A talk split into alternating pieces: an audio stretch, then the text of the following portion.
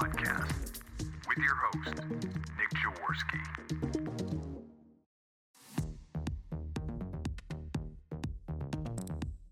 We bring you the business of recovery because those struggling with addiction need you to be here tomorrow as well as today. Today we're speaking with Colin Jeffries.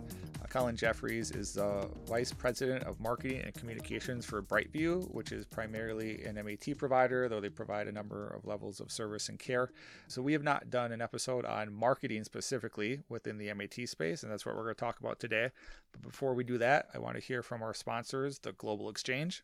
The Global Exchange Conference 2022 is a four day event of continuing educational presentations, workshops, and experiences from November 1st through the 4th.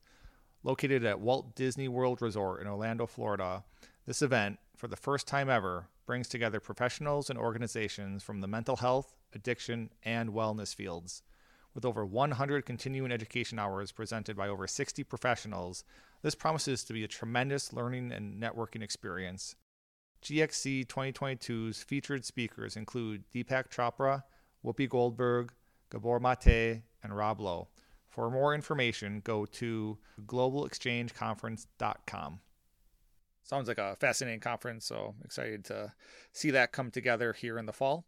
So, as I mentioned today, we're talking with Colin. Known him for quite a while, and I've been to Brightview. I've seen their facilities. They're a very, very high quality provider. Very impressive what they've been doing over there the past couple of years, and they've expanded to 60 facilities. I think when I first was there, there was only maybe 10. Um, I don't remember exactly, but there's been some massive growth. And part of that has been because that they do marketing, which is something that a lot of MAT providers have just really started to get into. So Brightview was very much ahead of the game. They have a lot more data and a lot more experience than most of the other larger MAT providers in the country in terms of what works and what doesn't work.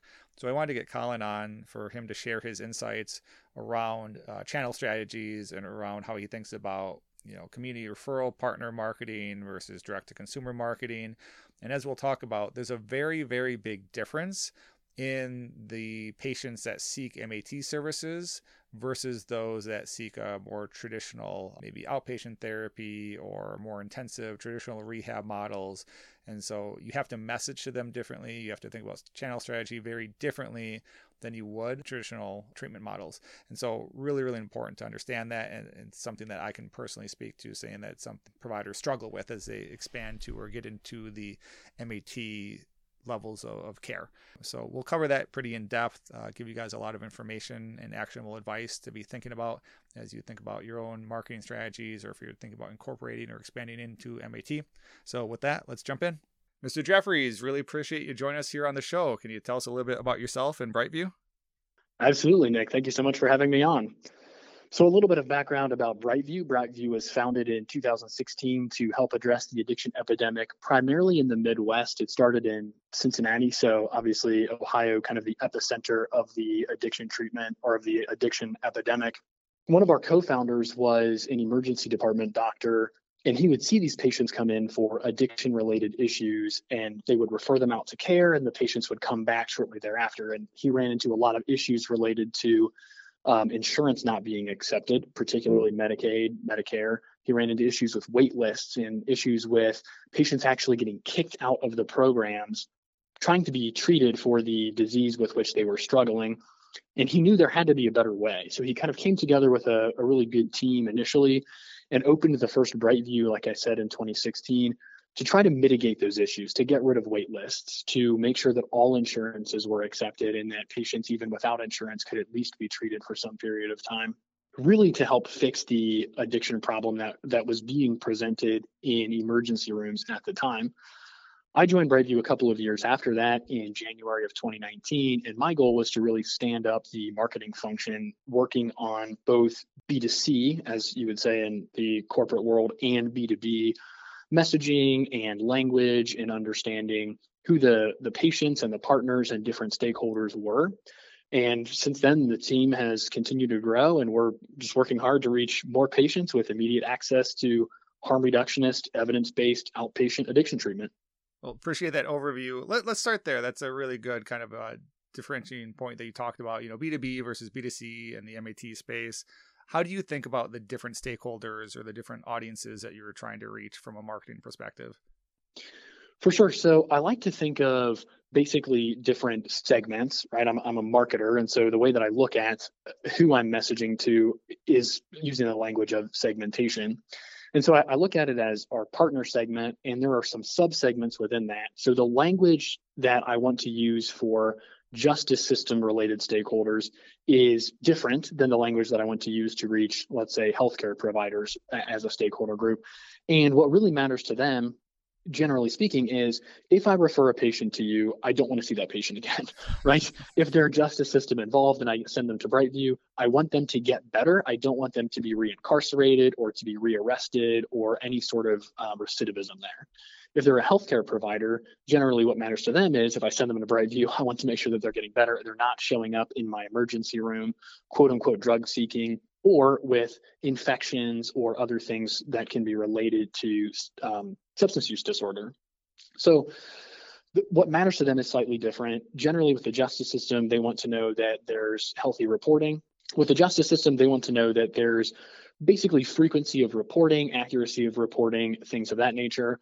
Both of those stakeholder groups really want no wait lists. They want it to have a patient that they need to refer out that they can refer out immediately. They don't like dealing with the issues of, well, what what insurance does that patient have? How soon can they get here? Or there's a 30 day wait list or something of that nature. They want to know, all right, if I call a provider, they're harm reductionists, they're able to see that person virtually immediately, and I don't have to worry about insurance incongruence or anything of that nature. Now, when it comes to patients, patients don't care about reporting patients do care about wait lists and transportation and things of that nature.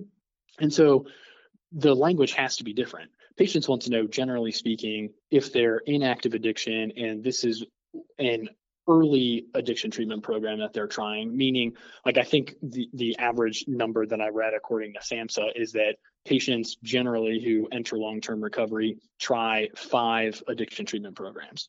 So that means that somewhere along the line, patients probably switch from one program to another program after they have achieved some level of stability. But as you can imagine, somebody who's in active addiction looking to, to feel better, they want to be seen and treated virtually immediately. So we really try to make sure that we understand what matters to stakeholders, patients, referral partners, subcategories of referral partners, and then leverage language around those items to those different groups. Perfect. So you know, I noticed there, and this is something that we see when we're doing marketing for different levels of care and different facilities, is in the MAT world, quality isn't necessarily the first um, feature or differentiator they're looking at. You talked about access to care, speed, insurance accepted, or the amount that they're going to have to pay. Um, so, do you see that as well? That in your messaging, that quality of care is obviously an important component, but it's not necessarily the first message that a potential patient will see, or even the first message maybe a community partner will see. Unfortunately, that's exactly right.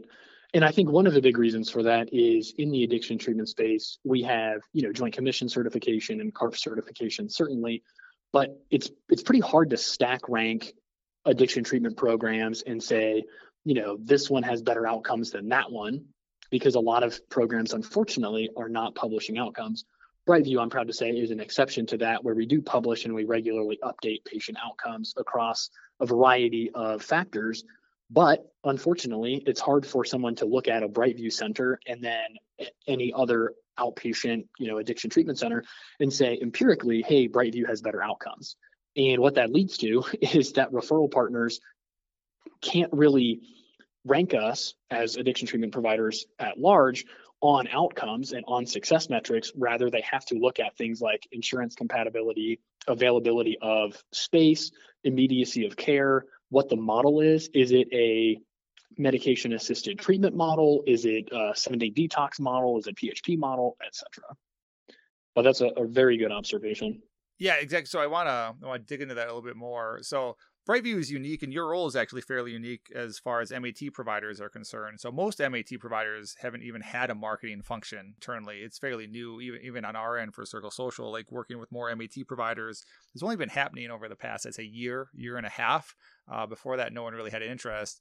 And one of the differences that we saw was exactly what you're talking about, where patients patients looking for MAT often they're seeking it in crisis. It's a little bit different, you know, where there's often a little bit more discernment. There is a little bit more time to make a decision making process when you're looking at residential or IOP, especially on the commercial insurance side.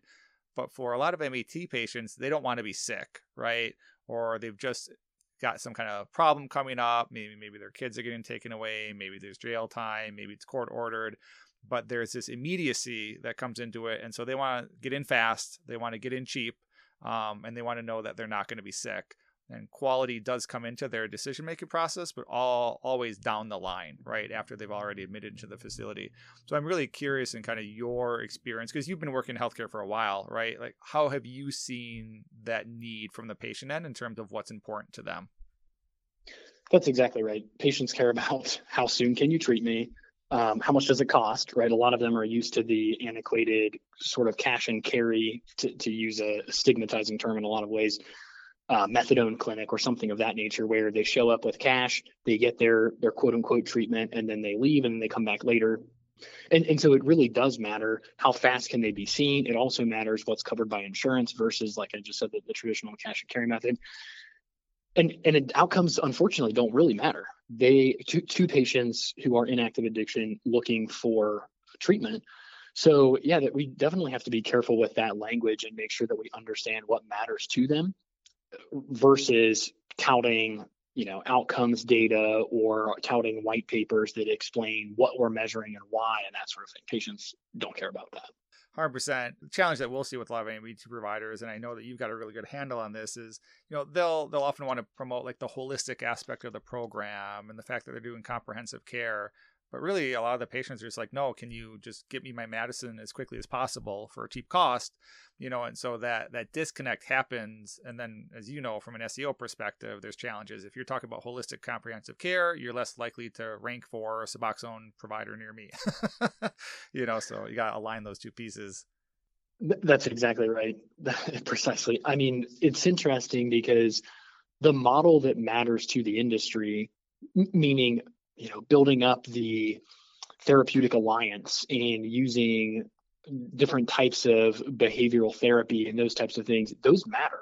I mean whether or not patients get better definitely matters but it, it matters to us as treatment providers a lot more than it matters to patients who to your point might be looking for immediate local care. Yep. And so here's another it's a i think somewhat of a controversial issue in the space but a lot of providers that first start offering MAT are still kind of seeing abstinence and sobriety as a goal. And what we've seen with MAT providers is that's only seems to be true for about 50% of patients. About 50% really just want to get off the opioids and they're more than happy to continue marijuana use or meth use or alcohol. How, how do you guys think about that? Because that's, that is a pretty complex topic. It is absolutely. Um, so Brightview is a harm reductionist model, which means that if somebody was you know drinking a, a, liter of vodka every couple of days or they were you know using um, iv opioids or something of that nature and they they reduce that activity or they replace that activity with something that's healthier that's improvement. I mean we are big believers in progress not perfection which is why we don't kick people out of the program for um, you know inappropriate urine screens or for uh, missing group therapy or something of that nature because that harm reductionist model is so important. Again the way that i look at it is if people are getting better then we continue to treat them we continue to serve them we continue to help them uh, continue to evolve and to heal because that's really important. It's unrealistic for us to expect somebody who's diabetic to um, you know work out all the time change their eating habits measure their um, carbohydrate intake every single day and, and constantly be um, kind of belaboring them to make sure that they never slip up. And the same thing's true for pulmonary disease right? A lot of times that's caused by um, smoking or something of that nature and we don't kick people out of care because they um, they didn't quote unquote kick their you know nicotine addiction or what have you rather we treat those people with compassion. And so if they are getting better if they are making progress in brightview we want to help them continue to get better and continue to make progress and continue to heal in the same way that you would with any other form of medicine. Yeah i think that analogy and comparison is 100% accurate And so I think two questions or two ways of looking at it. So one, you're absolutely right, right? Medication compliance is a big thing. Talk to any payer and they'll tell you that getting people to you know comply with their diabetes or their pulmonary or their blood pressure medication um, is really hard. And then think of anyone going to the doctor. I mean, how many times does the doctor say, "Oh, you should probably lose some weight"? You know, you should probably stop smoking. You should stop eating red meat or sugar. You know, I mean, we're told all this stuff all the time, and we don't necessarily do it or, or, maybe do it as much as the doctor would recommend. Um, so why are we expecting that within the space of addiction?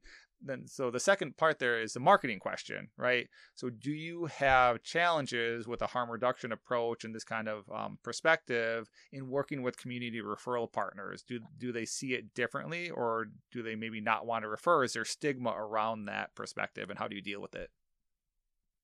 It's a great question. It really depends on the environment. And so, in certain places, uh, so Brightview serves patients across seven states, and we have uh, about 60 plus centers at the moment, which means that some communities are very MAT friendly, they're very harm reductionist friendly. Some communities are very anti MAT. They really want that abstinence only model, they really like the detox model and so it, it is challenging to try to align different communities with scientific evidence-based practice.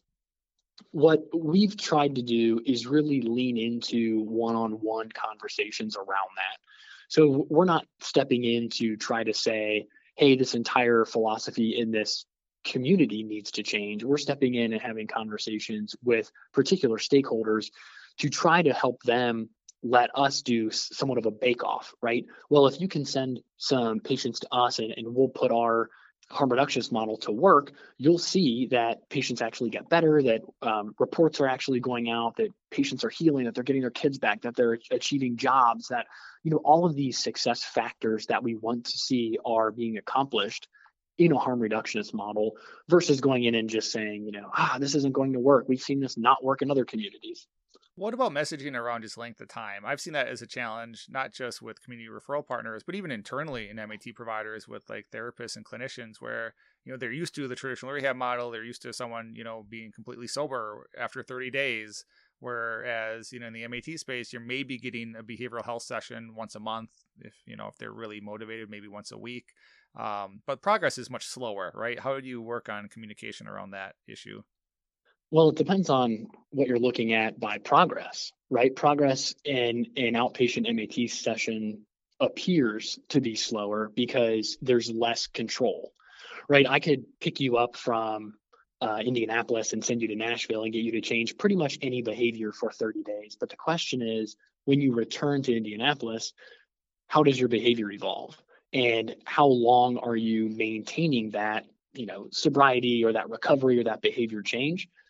And one beautiful thing about outpatient addiction treatment is that it empowers folks to recover locally, which means that they're able to um, to get their kids back. They're able to work within the justice system. They're able to work with local healthcare providers. So we see a massive uptake in patients interacting with um, things like primary care doctors, like the orthodontist or the dentist locally, which is excellent. That's indicative that they will have better longer term outcomes.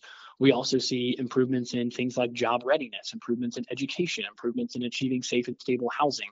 And then obviously reductions in risk factors like reductions in alcohol consumption, reduction in obviously illicit substance use, um, things of that nature.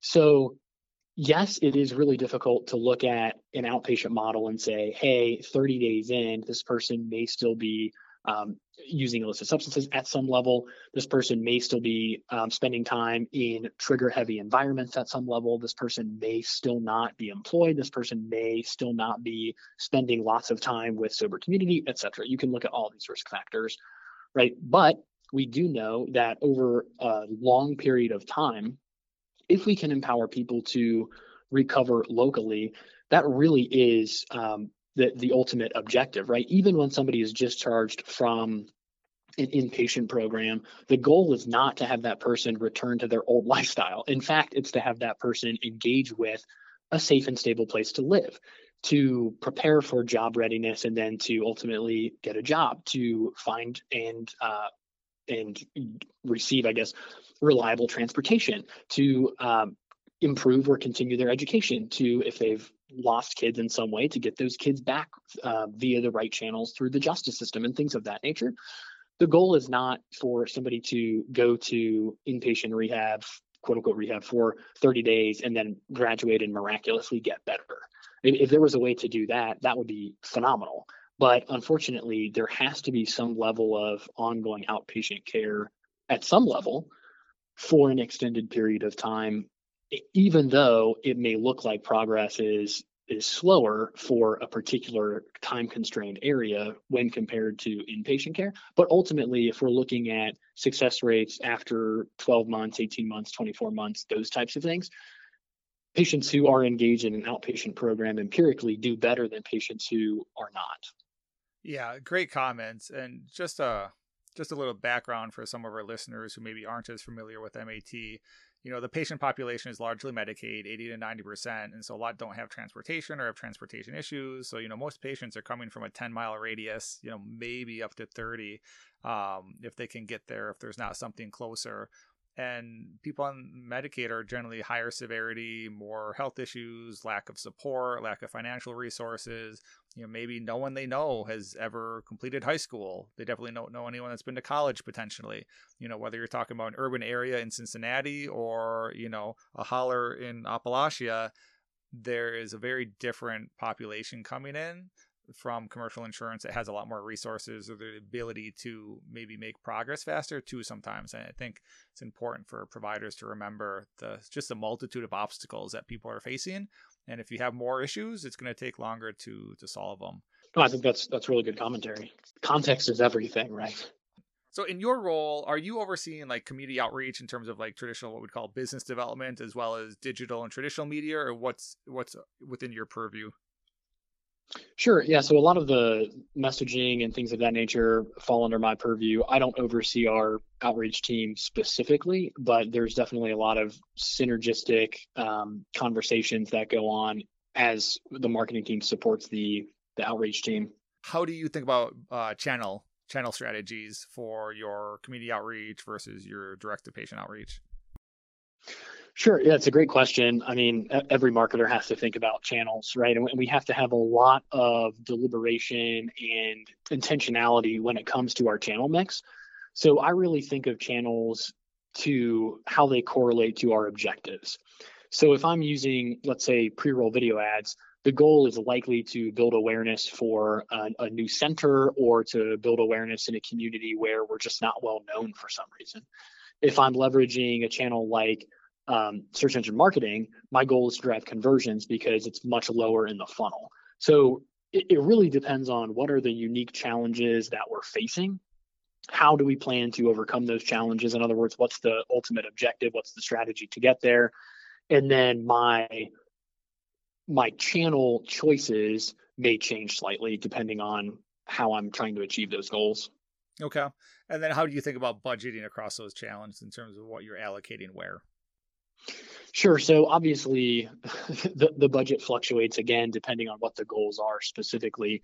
So if if there's a particular challenge that we're facing in one market and there's a different challenge that we're facing in another market, the budget allocation is going to look different contingent on obviously what those specific challenges are. So if I'm fighting the battle of awareness, I'm going to have more dollars shifted into a, a broader reach type of media if I'm looking at more conversions because we are well known in the community, well liked, well respected, patients are having good experiences, they're bringing friends, family, people they used to use with into treatment, then that allocation looks different because I'm trying to solve a different problem. And I know that's a really like high level kind of generic answer, but that's probably the, the easiest way to put it in, in this type of format. Sure. And then you mentioned opening a new facility was slightly different. So what's different about that, a new facility versus an existing one? Definitely. So newly opened facilities lean a lot more on marketing initiatives versus like an established center. As you can imagine, a, a center that's been open for a year, two, three years, they, they have patients that are coming in that are having a good experience. They're bringing in family, they're bringing in friends um, to start treatment. And so we're less reliant on particularly digital channels to reach new audiences because we have that patient volume that's um, uh, beneficial to our our overall census. Now, a, a, new center doesn't have that because obviously we, we start with close to zero patients, if not zero patients. And so when I'm looking at a new center, I'm really trying to solve the awareness problem. And that that looks like us basically going out finding people who are in active addiction and uh, digitally obviously and uh, routing them to brightview. Perfect. So uh, let's let's dig into that a little bit because so most MAT providers, um, as I mentioned in the beginning, like you're one of the few that actually has a marketing director role and allocates budget to marketing, and you guys have been doing that for several years. You know, um, at least since I've known you, which is ahead of the game for every other large MAT provider out there. Um, most of the other large MAT providers have literally just started in the past year or so, even thinking about marketing, much less having a dedicated role and um, budget allocated to it. So why why why do you think that was important to Brightview, and why did you guys include that so early versus maybe competitors?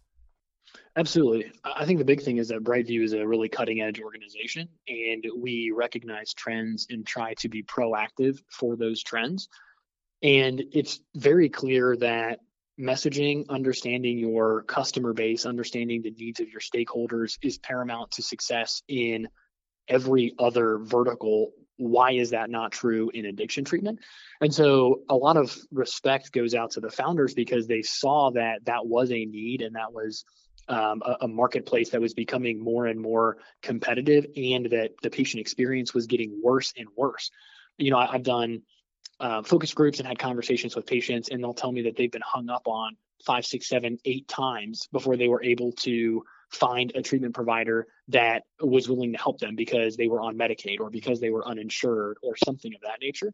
And and so one of the big things that uh, Brightview recognized when they brought me in and empowered me to build our team and everything is that we have to be very cognizant of what matters to stakeholders and we have to be very cognizant of the patient experience. So I think those are the the big things. But then ultimately, you know, we want to fight the addiction epidemic. And the only way to do that is to effectively put messaging out there that galvanizes people to really act in a lot of ways against their biological inclinations.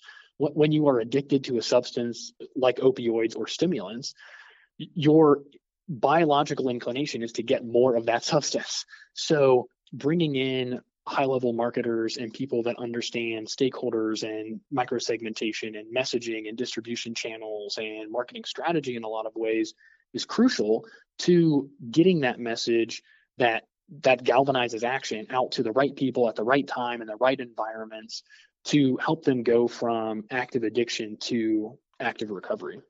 Yeah, yeah, 100% agree. I mean, there's two components there that I've seen in the MAT space is one, there's just this reliance on word of mouth, right? And being a Medicaid facility, you will eventually fill up as word of mouth builds. You'll see more and more patients coming in, and then generally that that will um, grow to a level that is good enough for the facility. But that also exists in an environment of limited to no competition, which has been the reality for MAT for you know quite a while, and that's changing. Right, there's a lot of big players in the MAT space now, and so just like happened in addiction treatment, just like with what happened with uh, psychiatric hospitals when they were the only game in town, it was easy. But then now that there's a lot of competition, they need to market. So there's that perspective. I think that you guys were smart and prescient on. Um, and it's shown in your results, right? I mean, you guys have grown to 60 facilities plus, much faster than a lot of other providers. But then that second point that you mentioned is so important. You know, I mean, there's, I think there's a duty and an admission on the side of a provider, um, whether it's MAT or any other level of care, to try to reduce stigma and then to encourage people to seek treatment. And you can't do that if you're just sitting on your hands and waiting for people to find you or relying on someone else to randomly tell their friend or tell their neighbor. You know so i really applaud you guys for for taking that extra step. Excellent. I, I really appreciate that. We were talking a little bit about opening new facilities. What about site selection? Are you involved in that process from the marketing end of things when you look to open a new facility? And if so how Absolutely. So marketing's involved at some level. I mean, it's contingent on available real estate, market saturation, uh, various indicators of need. Uh, so marketing has um, some input related to, you know, doing uh, research as far as search volume and other factors determining what we can do to drive patient volume. So if it's a search desert, meaning, you know, we're looking at say Dover, Ohio, there's not a lot of search volume in Dover, Ohio for anything because of the population size. So that allows us to strategize and say, all right, if we have to drive patient volume in Dover, Ohio, what do we need to do if there is not a lot of search volume? So we, we really try to be involved at some level in understanding how will we get the message out, assuming that we can find available real estate that's zoned appropriately, that's compliant with the NIMBY, not in my backyard laws that vary by state and all of those things. So we, we definitely are involved, but there are way, way more factors than just, you know, hey, is there healthy search volume in this area?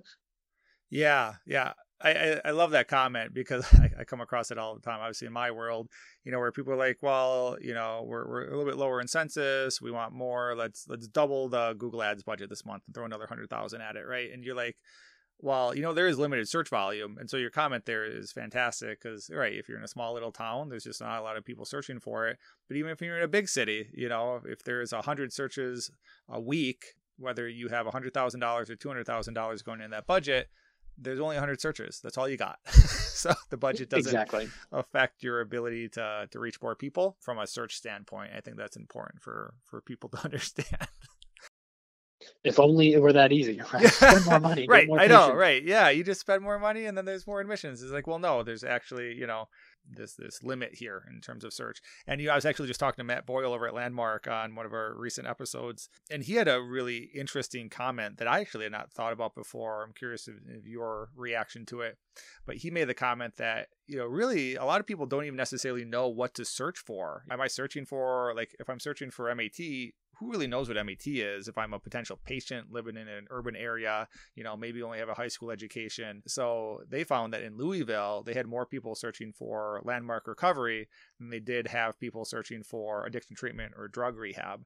And so that kind of factors into your search and your paid media and your outbound community messaging because they might not even know what to look for if they're trying to find you. That's exactly right. In recognizing that, you know, that there are shifts in search trends as well. You know, I think Q4 of 2021 was the first quarter where fentanyl had higher search volume than heroin or opioids or opiates or any other related term. And so adjusting the strategy based on changing search trends is really important also. You, you can't say, hey, this worked really well in 2019 and 2020, therefore it's going to work well in 2022, 2023.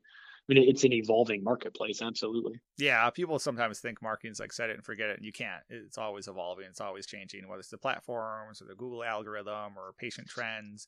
You know, and I think you know to your point, you also have to be careful in, in the type of messaging and how you think about it because like we've had a couple MAT providers that want to switch to MOUD, right? Has been kind of the new SAMHSA recommended term for MAT, so they want to move away from it but what patients are understanding and searching for is different than what SAMHSA may be advocating at any given point in time. So, you know, you've got to balance patients' potential understanding of your message with what you see as maybe a positive trend in the field. Exactly we were talking about the different facilities and new and old. Like, what what about from just kind of a marketing perspective overall and stepping back a bit? Do you look at it as across the organization? Do you look at it as a more per facility level? Like, how do you think about focusing your time and focusing your budgets? Yeah, that's a really good question. So generally, it's more per market. Um, as you can imagine, some markets we have multiple facilities.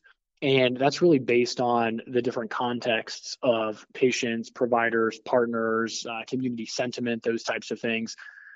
So that really impacts what our specific goals are in those communities and then how we approach marketing and outreach and those types of functions within those specific markets. But as we talked about, the sentiments are different by market. And so what I do in central Ohio is probably a lot different than what I do in, you know, southern Kentucky or in eastern Virginia or something of that nature. Okay. Uh, and then we touched on this a little bit, but I kind of want to explore it a bit more is the the branding potential aspect of things. Because we talked about a lot of MAT patients, if we're doing direct to consumer, um, are really looking for treatment like now, right? They, they get into a crisis moment, they want to get into a facility. So, do you do any kind of branding work from a marketing standpoint? And how do you think about that? For sure. So I think branding is really important to referral partners. Having the reputation as the largest addiction treatment provider in Ohio and other validators like, you know, Joint Commission Gold Seal, CARF certification, et cetera, that is really important for them to understand who we are and what we stand for as a brand. For patients, they don't really care if we're you know gold seal or joint commission certified or, or anything like that. You know like we talked about earlier they want to know hey are you local? Can you see me today? Can i get medication soon? Those types of things. So our branding strategy really depends on what the audience is and candidly how much a strong brand really matters to them. I mean you gave the example of landmark seeing higher search volume for their brand name than they were seeing for general terms in a particular market. And so if we we start to see that, that means we're doing a really good job branding, whether that's intentional branding with referral partners or maybe more subtle, more coincidental branding with uh, potential patients. Sure. Uh, what about alumni? Do you guys do any kind of um, focused activities or focused marketing for? I mean, alumni is a little bit different in the MAT world, right? Because you have patients coming for potentially years. But how do you think about that aspect of working with, you know, maybe existing patients? Sure. So alumni is really not a focus segment for us at this point in time. Um, it it may be at some level, but really right now we're just primarily focused on um, patient volume and things of that nature versus uh, people who have gone through the program and getting them back and keeping them engaged and that sort of thing. I, I do think that's a little bit more applicable to inpatient or PHP programs where the there's a particular completion date, if you will, right? Congratulations, you made it through the program and then uh, staying engaged and staying in touch with those alumni to in a lot of situations measure outcome data um, basically to val- validate that the program is working well over a long period of time those sorts of things. For us you know we're, we're measuring outcomes data over 12 plus months with patients under care. And so to, to have a quote unquote alumni group at this point is just not um, not important to us from a outcomes data perspective what about just kind of retention in general? So you mentioned earlier that patients tend to bounce, um, and that's pretty common in the MAT space. Um, do you guys look at that at all from a marketing communications perspective and trying to keep people connected, or maybe um, you know just following the program? Sure. Yeah. I mean, we have tactics to try to make sure that patients do stay involved in the program once they start, but there's just a lot of difficulty around getting empirical data from uh, patients who exit the program AMA and recognizing, you know, did they exit the program because they were incarcerated? Did they exit the program because they moved for a job opportunity or for something else? Did they exit the program because they went to another provider? Uh, as we talked about earlier with the Medicaid population, it can be difficult to get in touch with them, period. And then after they exit the program for any number of reasons, the likelihood of them actually responding to us goes down dramatically. So there, it's it's just a, a communications challenge, I would say. Um, yeah, yeah, definitely. No, I mean, people change numbers, they change addresses like water sometimes. Exactly. But what about like social media in general, just as a comment? You know, because sometimes I'll get the comment like, "Oh, well, you know, people on Medicaid aren't using social media." You know, what are your what's your response to that?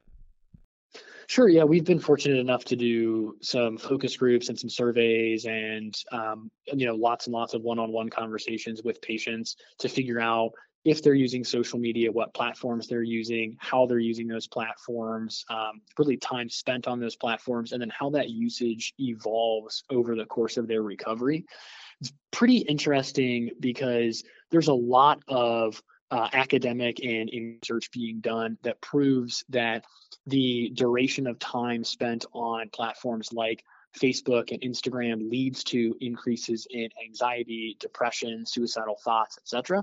And so there's this unique balance as addiction treatment professionals and behavioral and mental health professionals where if we're running Facebook ad campaigns, we're actually supporting that leads to a lot of mental health issues, and we know this based on a lot of um, of research. And there's an increasing body of research that's proving this. There there has to be a balance, I think, from a an ethical perspective as marketers where we have to draw the line and say just because an audience is spending time on a social media platform does not necessarily mean I should be spending ad dollars on that social media platform because I'm actually at some level culpable for the decreases in mental wellness and the increases in mental illness that are occurring because that platform is hiring neurologists and engineers and UX design experts to build platforms that are increasingly addictive and that are increasingly um, negatively impacting our mental health. So I, I, just say that as a word of caution to my fellow marketers and my fellow executives in the behavioral and mental health space that just because there's an audience on a platform does not necessarily mean that we should go throw dollars at that platform. Yeah, it's a really interesting comment, and you're definitely opening up a topic for a whole nother podcast. yes, absolutely. Um, I was just gonna mention, yeah, you know, I, am on the board for this nonprofit up in Chicago, and we serve largely the homeless population. And we just ran an assessment. I don't know, I want to say it was six months ago now, but we actually found out that like 80% of our patient population is using Facebook on a regular basis. They all have phones, and actually, if you're on Medicaid, you get a free phone. So people don't realize that. And then, you know, if you want to look at it from a negative perspective, they'll sell that free phone every three months and then get a new one. but they have a phone, um, and they usually get free Wi-Fi access from somewhere, right? Whether it's the shelter they're at or hanging outside of McDonald's. So they tend to use these platforms, whether it's searching on Google or checking their Facebook profile. So even people that don't necessarily have resources are still using these platforms. Um, and I would guess, Nick, that you probably found that most of them are using things like WhatsApp versus mm-hmm. traditional texting platforms because you can run WhatsApp off of free Wi-Fi, yep. right, from McDonald's or from a homeless shelter or what have you, versus having to have a, a cell plan or a prepaid plan. Yep, that's exactly right. Yeah, so we notice like just kind of a casual anecdotal, but when I ask people, they tend to use a lot of Facebook message for that exact same reason. That makes sense.